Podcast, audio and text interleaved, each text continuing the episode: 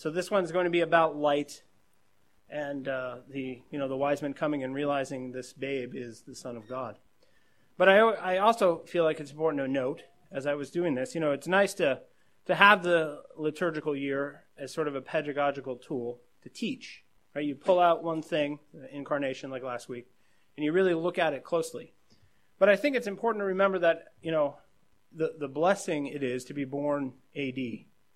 Uh, to be born after the coming of Christ. And so every Sunday for us is Christmas. Every Sunday is Resurrection Sunday. Every Sunday is the Feast of the Epiphany, uh, is this, you know, the victory supper of the Lamb. And I just wanted to, to remind everyone that it is Epiphany. We're going to be narrowing in a little bit, but to not let the liturgical season, you know, take away from the fact that every week we have this glorious holiday. Every week to come and celebrate the truth of the gospel. Okay, so today we're going to be looking at John chapter 1, verse 14. If you have a Bible, please turn there with me. John chapter 1, verse 14. I will read that for us now. And the Word became flesh and dwelt among us. And we have seen his glory. Glory as of the only Son of the Father, full of grace and truth. Let's pray. Father, we thank you so much for the coming of your Son. We thank you for uh, the Christmas season and Advent and Epiphany and all of the uh, glorious truths that are revealed to us in the scriptures about you and your Son and what it means for our everyday lives. And as we enter into this new year, Father, we pray that um, we wouldn't make an idol of a new year, an idol of all the things we hoped we were going to become and all the things we hope we will become. But instead, Father, we look to your Son, who is in fact remaking us. And we pray, Father, that we would lean into that process, that we would look to Him to change us, that we would look to Him to be all the things that we need in this world and the world to come. In Jesus' name we pray, Amen. Now, last week we covered the first eight words of this verse. The Word became flesh and dwelt among us. A startling revelation in itself. But the Apostle John then extends the wonder. And, he says, the Word became flesh and dwelt among us, and as if God becoming a man wasn't enough. John states that we have seen his glory. Glory. Now, why glory? Why not power? Why not miracles or ministry or Jesus' life? Affirming the fact that God really had become a man.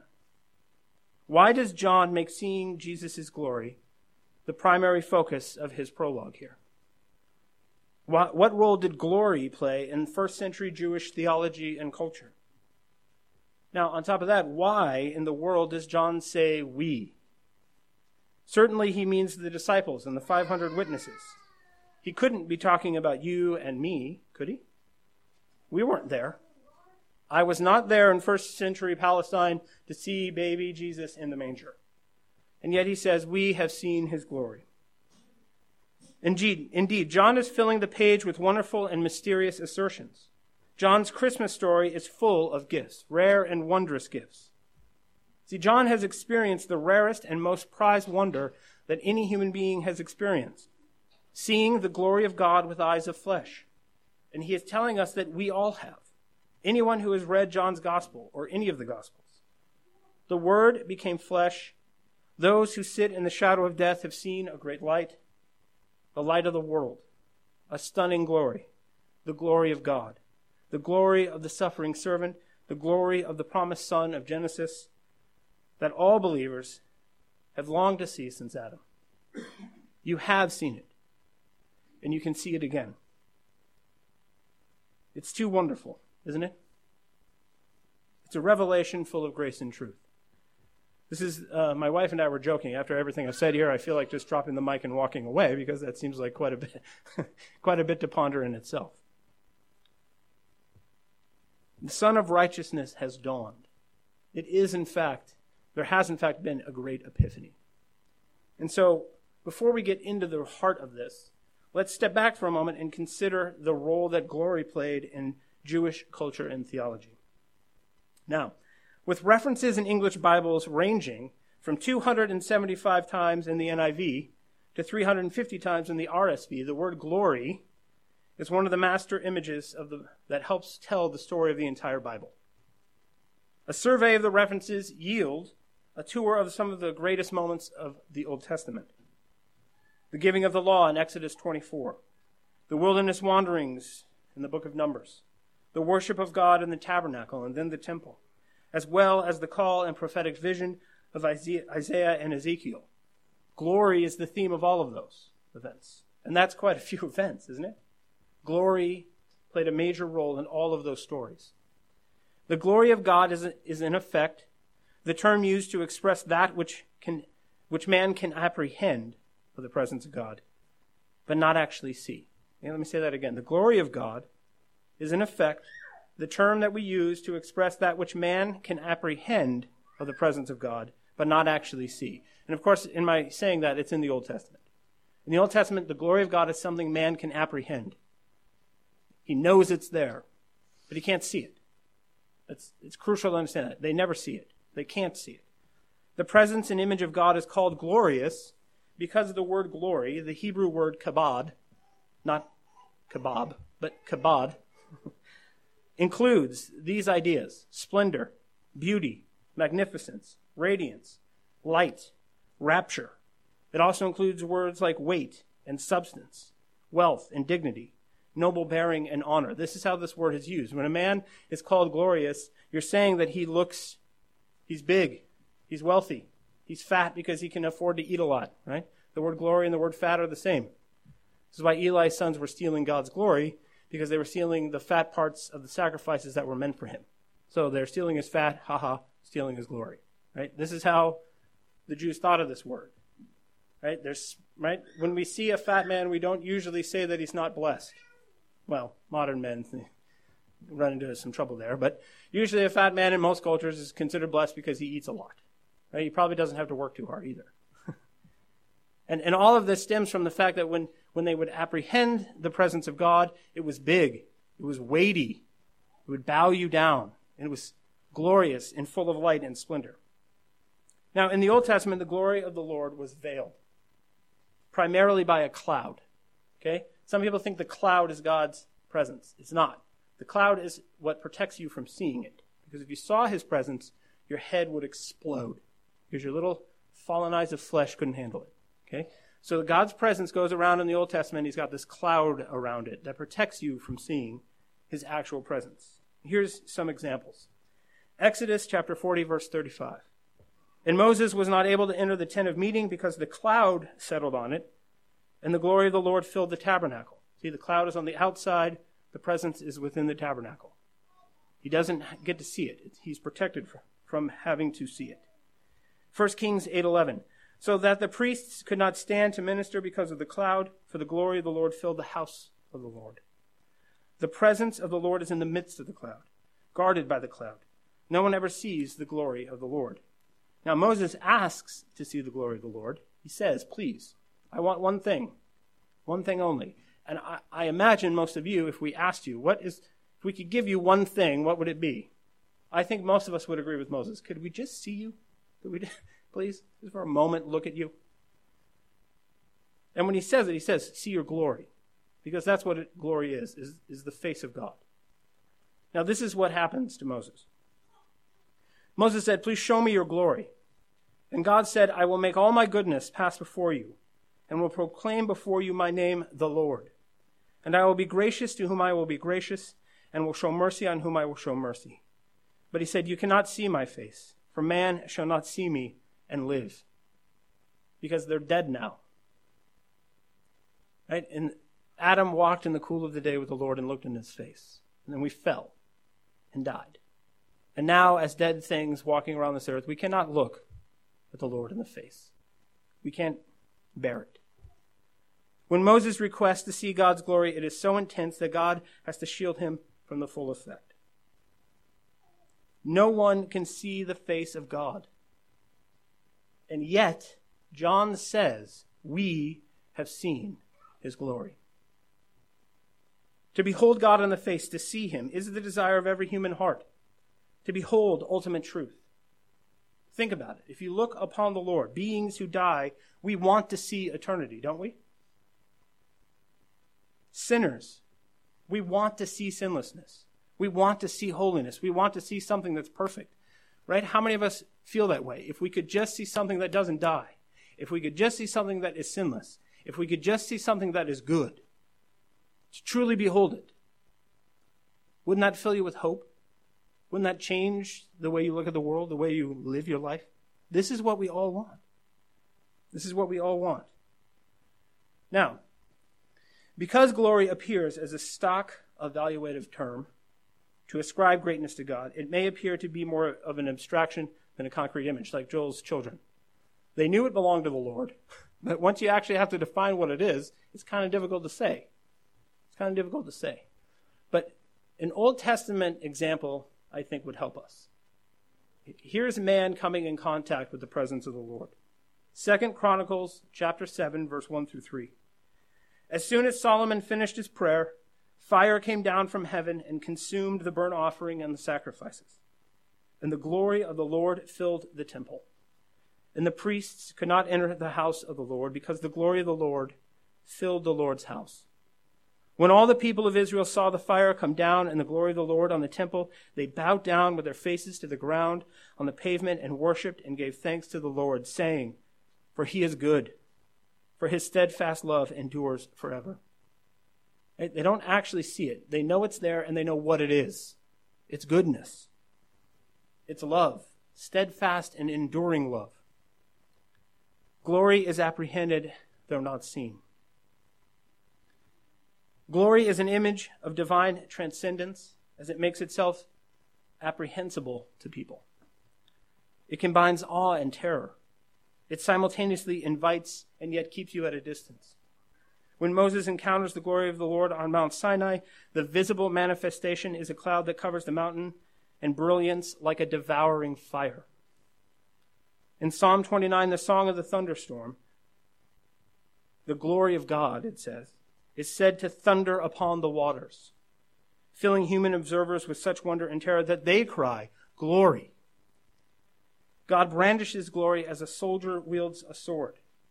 It's both sacred and dangerous. Glory inspires awe and fear and respect on the part of the beholders. When Isaiah and Ezekiel individually encounter the glory of God in a vision, their response is to feel small and unworthy. Ezekiel 128 like the appearance of the bow that is in the cloud on the day of rain, so was the appearance of the brightness all around. Such was the appearance of the likeness of the glory of the Lord. And when I saw it, I fell on my face.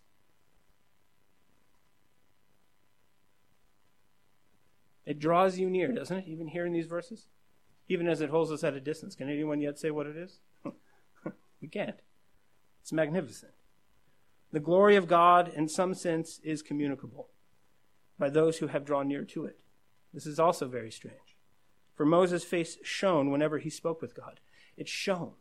He had to put a veil over it because just being near the cloud where the presence was would transfigurate him and make him shine like bronze. And it was so intense that the other people were too terrified to even look at it, even though they all wanted to go up there and see it too.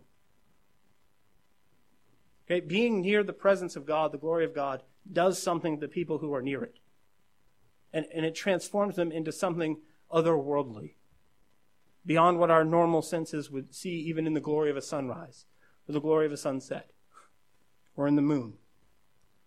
The glory of God in the Old Testament is otherworldly and demonstrates the separation of God and fallen man. Okay? Now this is this is interesting. Now we're going to take a turn here. The prophets who know that this is what every human heart wants and that this is ultimately what the heart of God is all about is this presence his presence drawing near to man the old testament eschatological view of the world where it's all headed is the fact that this presence would not remain far from us forever there would not always be a cloud this is the promise isaiah 62 i'm sorry isaiah chapter 60 verse 2 for behold darkness shall cover the earth and thick darkness the peoples. Sounds like the Old Testament to me. But the Lord will arise upon you, and his glory will be seen upon you, like a sun of righteousness. It will rise up, and we will see it. It is said that all people will come to Jerusalem to drink deeply with delight from the abundance of her glory. Isaiah 66:11. The glory of the Lord, the presence of the Lord, is what humans long for. The, tr- the transcendent beauty, the everlasting goodness, the holiness, the goodness of God, Him, what makes Him Him. This is what we all long for. Right? What did she want in the garden? If you eat it, you'll be like Him. What do we want? We all want to be gods, don't we? We, we want to draw near to this. We want this transcendence, this everlasting beauty, this holiness, this power, this goodness. We want it. Now, we either want it as fallen creatures for ourselves or this mysterious otherness. We want to just be near it. We want to draw near to it. And this is why man seeks out religion, because he wants to be near this transcendent beauty. Now, these foregoing references, right? I'm seven pages into this thing It seems like a lot, and that's just scratching the surface. Okay? It was everything I could do with a crowbar to cram this many things in here. Once you start hearing glory, thinking glory, looking for glory, it's everywhere. Right? There are a myriad of references, and I encourage you to seek them out. Glory is one of the great positive images of the Bible, the language of the mystic and the believing heart that has glimpsed or desires to glimpse the greatness of God. It is paradoxically a divine quality that is remote from human finitude, and yet it is held out to believers as something that they will share. You can't come near it. Touchdown. No,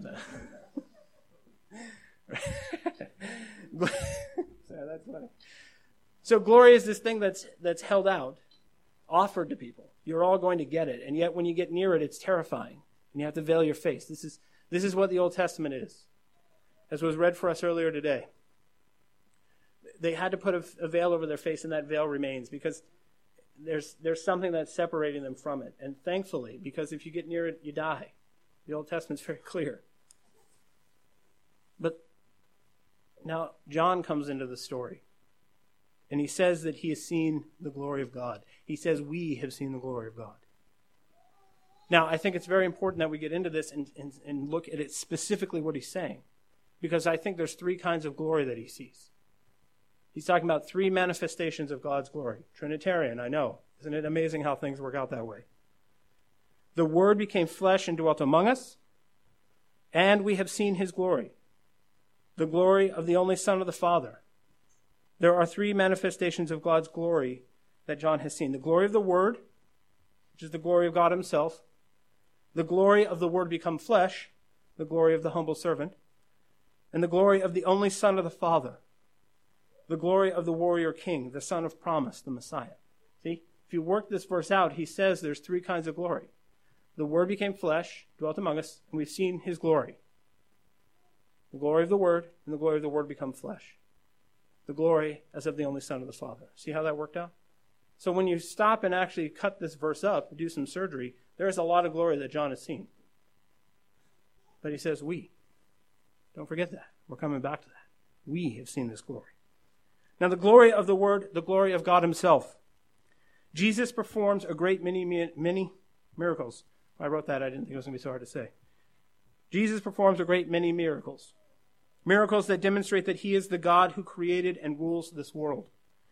Jesus is the Word of God made flesh the one through whom all things were made and in whom all things hold together. He recreates as easily as he created by speaking words of power.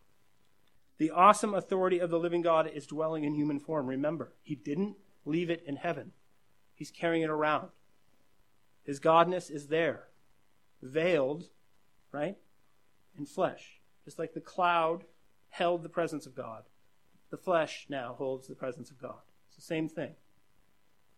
At the end of Jesus' first miracle, turning water into wine, it describes the incident in this way. John chapter 2, verse 11.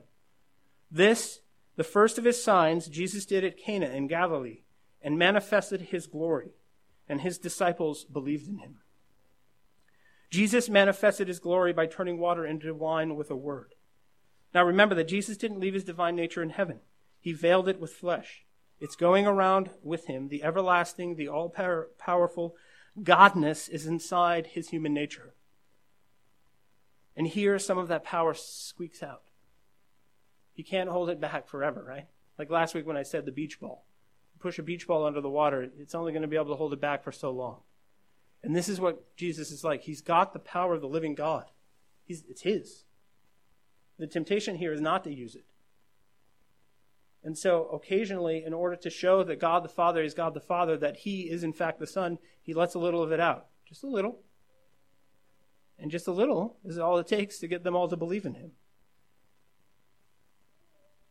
Now, Jesus' inaugural miracle, Jesus' first self manifestation of His glory, is making water into wine. Now, I'm not going to get into the fact that water is always turned into wine, so that's not the miracle. It's the quickness with which he did it. Okay, that's the miracle part. But again, it's not raising somebody from the dead. It's not healing some sick person. His first manifestation of his glory, that first flash, is something that's superfluous. Right? These partiers probably needed the water more than they needed the wine, if you ask me. I mean, from what I read about Jewish weddings. But this is the God of joy okay, of making hearts merry.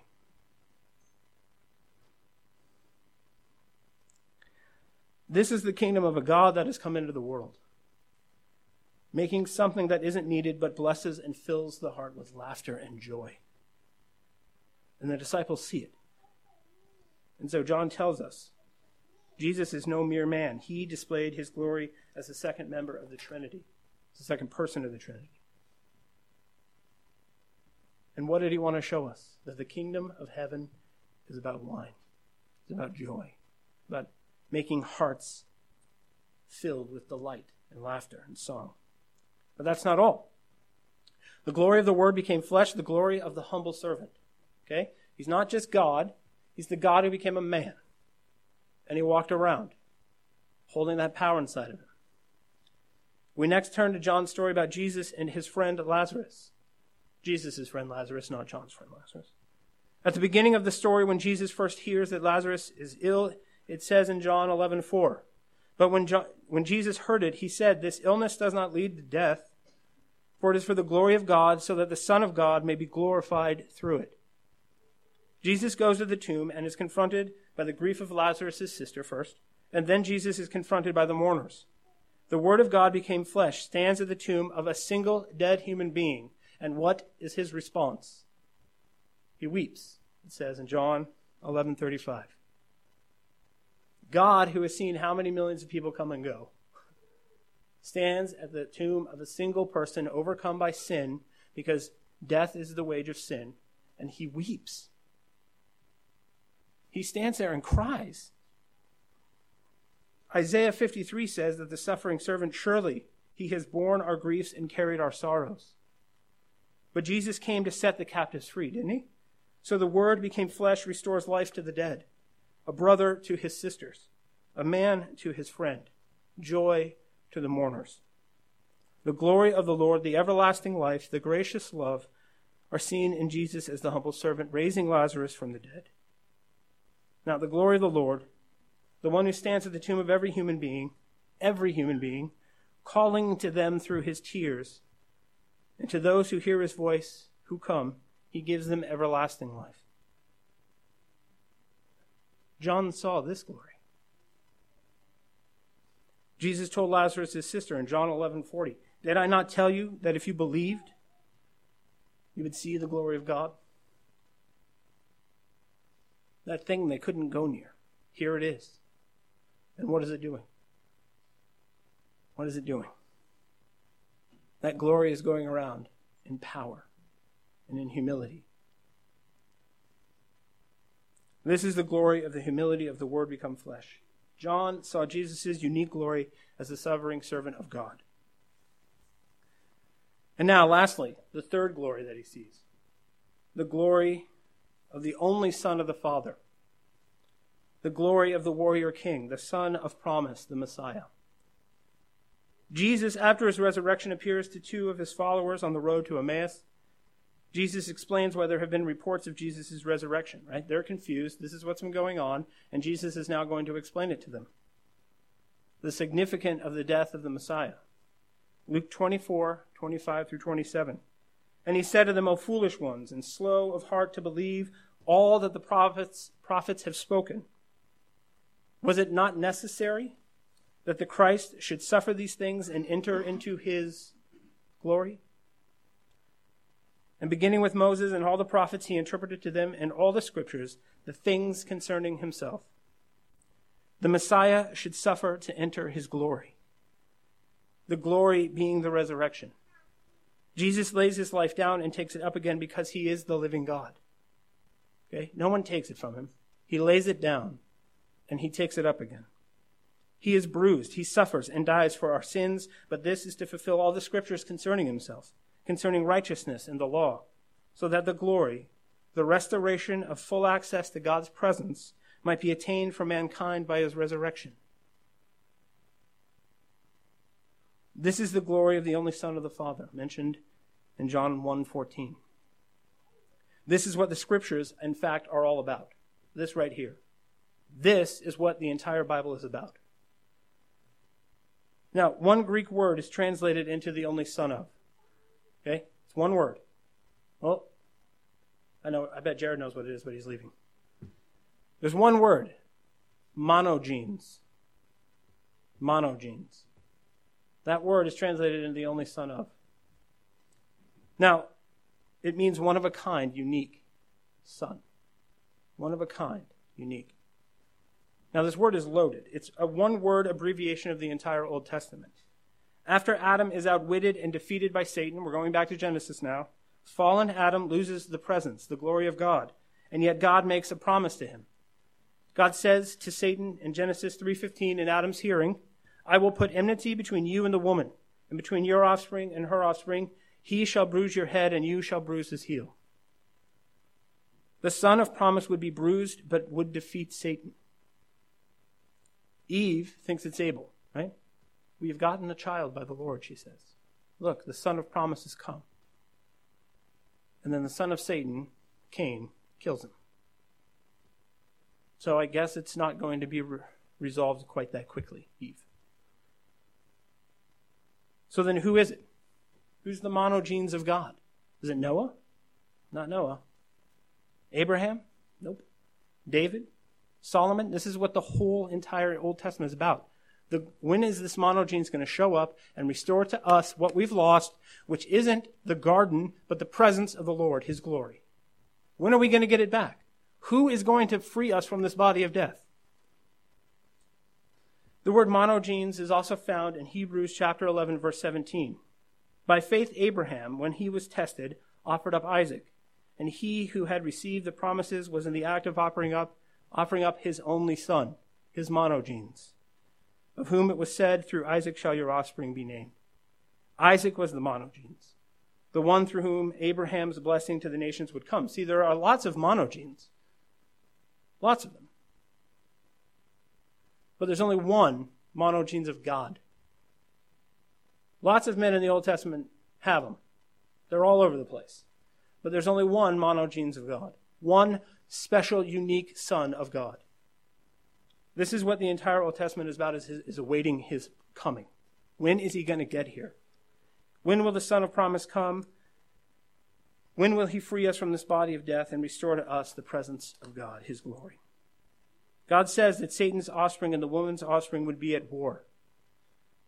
Now, that's what enmity means in Genesis 3:15, but last I checked, snakes, Satan, devils, fallen angels don't have kids, right?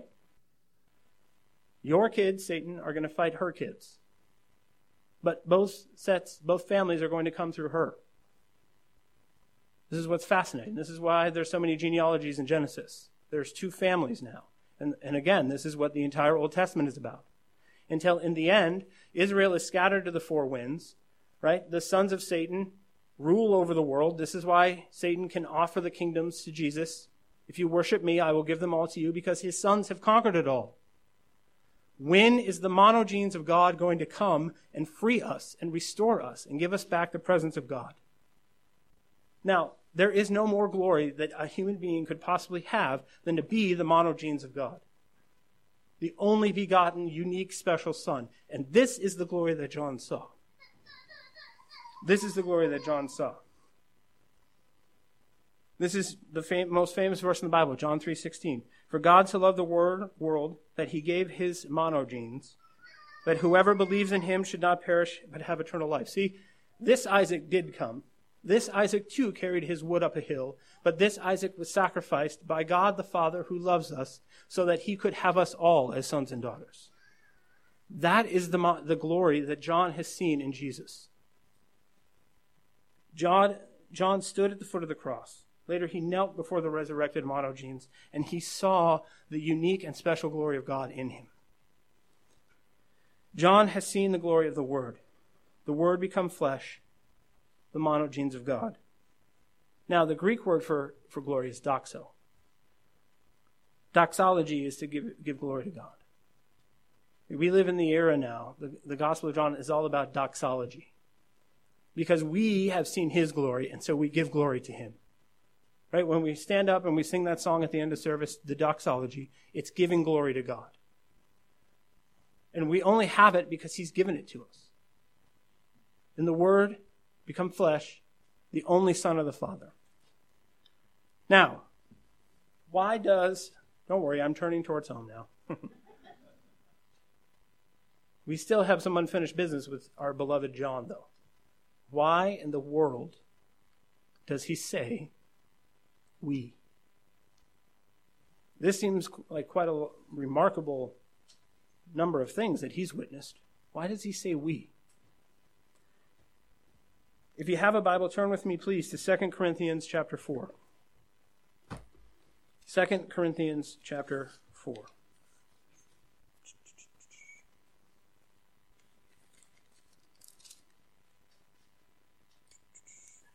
Chapter 4, if I can find it. chapter 4, we're going to go to verse 3 through 4, and then chapter, or, and then also verse 6. Okay? Chapter 4, 3 through 4, and then verse 6. And even if our gospel is veiled, it is veiled to those who are perishing. In their case, the God of this world has blinded the minds of the unbelievers to keep them from seeing the light of the gospel of the glory of Christ, who is the image of God. For God, who said, Let light shine out of darkness, has shone in our hearts to give the light of the knowledge of the glory of God in the face of Jesus Christ. The light of the gospel of the glory of Christ. The gospel is the good news, the good news about Jesus. It's the narrated events of Jesus' life. It's his words, it's his ministry, it's his death, it's his resurrection, it's his sending of the Spirit. The Gospels are the words about the Word of God incarnate, the suffering servant, the monogenes of God. Now, if you have read the Gospels, then you have read the whole story. What the Old Testament is all about the monogenes entering his glory. What all the epistles and the rest of the New Testament goes on to comment on. The Gospels are the words about Jesus, the Word of God. In verse 6, it says, God gives us the light of the knowledge of the glory of God in the face of Jesus Christ. Within the Gospels is the face, is the presence, the glory of Jesus Christ.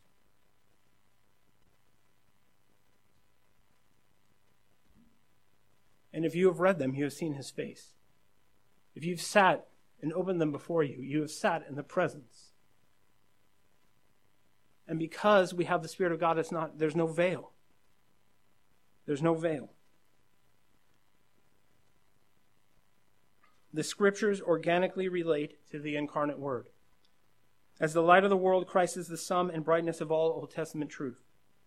And he willed that the light be brought into the world, be preserved again as the sum and brightness of the New Testament. As Herman Bavinck puts it, Scripture is the product of God's incarnation in Christ and in a sense, it's continuation. And so if you read them, you behold what John beheld the glory of God. We, the author and reader of the Gospel of John, are one. We have seen his glory. Now you might be saying, well, all right, that was a trick. That was funny. That was good. We saw it, and then you said we read a book. That's funny. Because I was reading a book, seeing his, right? I was reading a book, seeing the face of Jesus Christ. How is eating bread eating his flesh? Hmm. was sitting here the same as sitting in the inner, inner heavenlies where the throne of God is? Hmm. It doesn't seem even as glorious as standing outside of a temple that's covered in a cloud, does it? Now, hmm, maybe we should talk about veiling. Maybe we should discuss that. Who's veiling it? He's not veiling it. In this book, because this book is not like other books, you, when you open it and when you behold what it says, you behold the face of God. It's self self authenticating. For me, this is it. It shows something and describes something so beautiful and so wondrous, I don't even need to get into a historical argument about it. I can whoop you with a historical argument about it. Trust me. And if you want to have that conversation, I will. But if you look in this, what else is so beautiful, so wondrous, so good, so satisfying to the soul in all the ways I didn't even know I needed satisfaction that this lacks? John 17:20. Jesus said this in his high priestly prayer.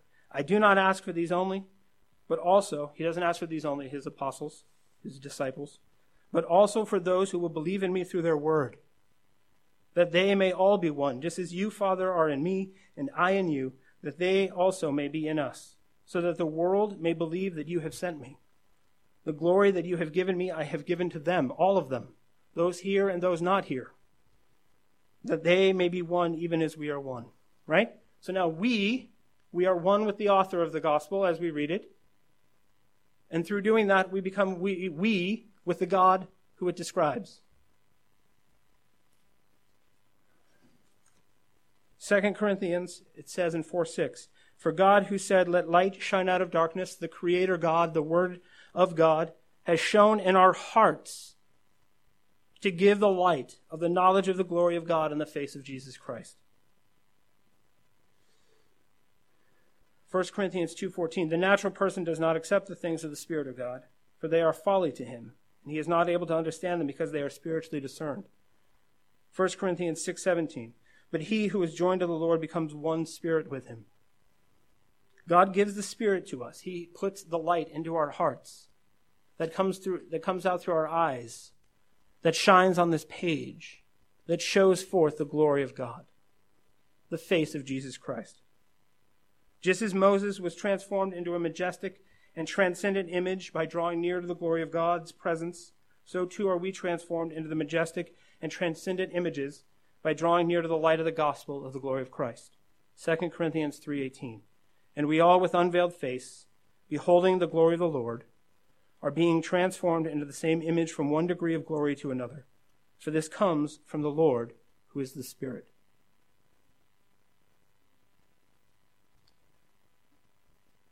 If the Lord God came into the world and they wrote down everything that we could possibly understand or know about him, and he gives you the Spirit to comprehend what's written there, what's preventing you every day to sit down and behold the glory of God. The veil has been taken away. Are you putting a veil in front of it? Are we people of the Word? Are we? Are we people of MTV and YouTube and Facebook? Lots of words there. None of them are beholding the glory, right? None of them are holding the glory of the Lord. John said the glory we behold is full of grace and truth. God's fullness, God's grace, God's truth. They are unveiled and offered to you free of charge. Now, will you look into this light? Are you hungry for this light? Or are you afraid of what it might reveal? That's why people avoid it. I don't want to shine that light on me because it might show something I don't want to see, something I don't want to admit. Are you too full, like the innkeepers, to give room to the Lord? Do you need rescuing? Do you need truth? Are you empty and weary and in need of rest? Do you sit in your car? Do you sit at your home or you're doing all the mom stuff that you do and the homeschooling stuff you do and waiting to get to work and waiting to get through work and waiting for your TV show to come on and goodness are the Seahawks going to win? And are we all just a little bit hungry for glory? Our glory the experience of glory, something other than what we have, some fullness, some truth, some grace. Don't we all long for it in our hearts? Just because we've eaten it before doesn't mean we aren't, shouldn't be hungry for it again. Jesus has a fullness of all the spiritual blessings we need. There is never a circumstance beyond his ability to provide. When the wine ran out at the wedding in Cana, Jesus had the fullness to provide an abundance of the highest quality. When he met a, woman shamed by her sin, Jesus was able to make her born again. For a man who had been lame for 38 years, Jesus had power to heal. When a vast crowd was hungry, he fed them with just five loaves. Even death did not exhaust his fullness, not Lazarus' death, not his own. He can provide for all our needs out of his infinite and almighty divine life, and also out of his inexhaustible well of love for us. We have beheld his fullness. We have beheld his grace and his truth and his glory, and we need and we need and we need to experience it again and again and again. His glory is yours. Ask him for it. Seek it. Knock, and it will be opened, and you will be open to it. Amen. Father God, we thank you for the Word of God become flesh. We thank you, Father, for the glory of the Scriptures, the goodness and the light, the holiness, the perfection, the beauty. We pray, Father, we admit, we confess to you that we are full of the things of this world. We're full of seeking our own glory. We're full of the glory that this world offers. And we are reluctant and slow to come to the glory of the face of Jesus Christ, recorded in the Gospels. And I pray, Father, for all of us, that you would, who have put eternity in our hearts,